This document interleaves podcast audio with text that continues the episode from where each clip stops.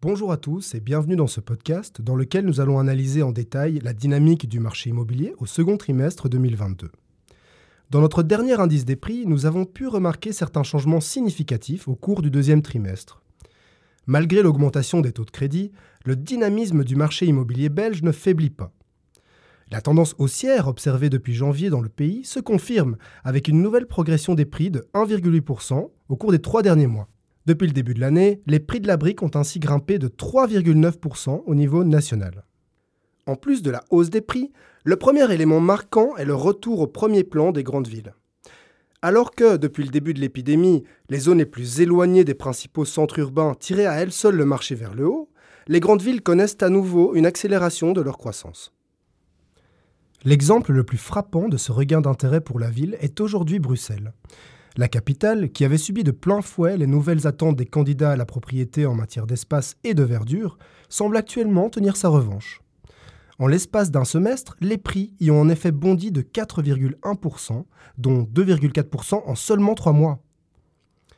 S'il est encore trop tôt pour évoquer un retour à l'ère immobilière pré-Covid, avec la fin de l'exode urbain, la question se pose néanmoins quant à l'entrée dans une phase d'équilibrage du marché entre grandes villes et ruralité.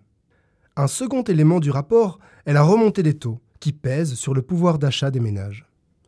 Les inquiétudes économiques associées au coup de pression sur les marchés obligataires par la BCE poussent les établissements bancaires à réviser rapidement leur taux de crédit immobilier à la hausse.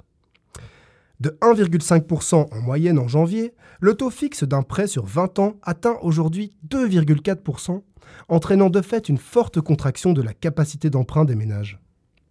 Conséquence, en six mois en Belgique, les particuliers emprunteurs ont vu leur enveloppe budgétaire fondre de 13 292 euros en moyenne. Combiné à l'augmentation du prix du mètre carré dans tout le pays, ce durcissement des conditions de crédit a également des répercussions sur le pouvoir d'achat des ménages. Là encore, l'érosion est sans appel. Alors que les candidats à la propriété pouvaient s'offrir en moyenne 79 mètres carrés au 1er janvier 2022, ils ne peuvent plus désormais qu'espérer 70 mètres carrés. Paradoxalement, le contexte est encore très favorable à l'achat.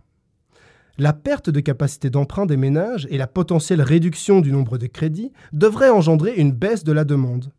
D'où l'importance de ne plus hésiter à entrer sur le marché. C'est en effet le moment parfait pour acheter car les taux vont continuer à augmenter vite et de manière significative, selon les communiqués de la Banque centrale européenne. Cette situation rend d'autant plus intéressant l'investissement dans la brique car toute personne qui devient propriétaire aujourd'hui fixe le coût de son crédit et le prix d'acquisition de son bien aux conditions actuelles pour les 20 ans à venir.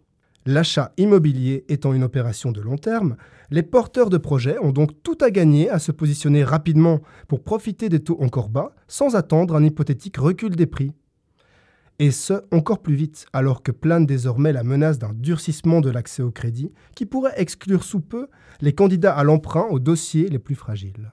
Merci d'avoir écouté ce podcast. Vous retrouverez notre dernier indice des prix et tous nos articles sur blog.imoweb.be. Au revoir.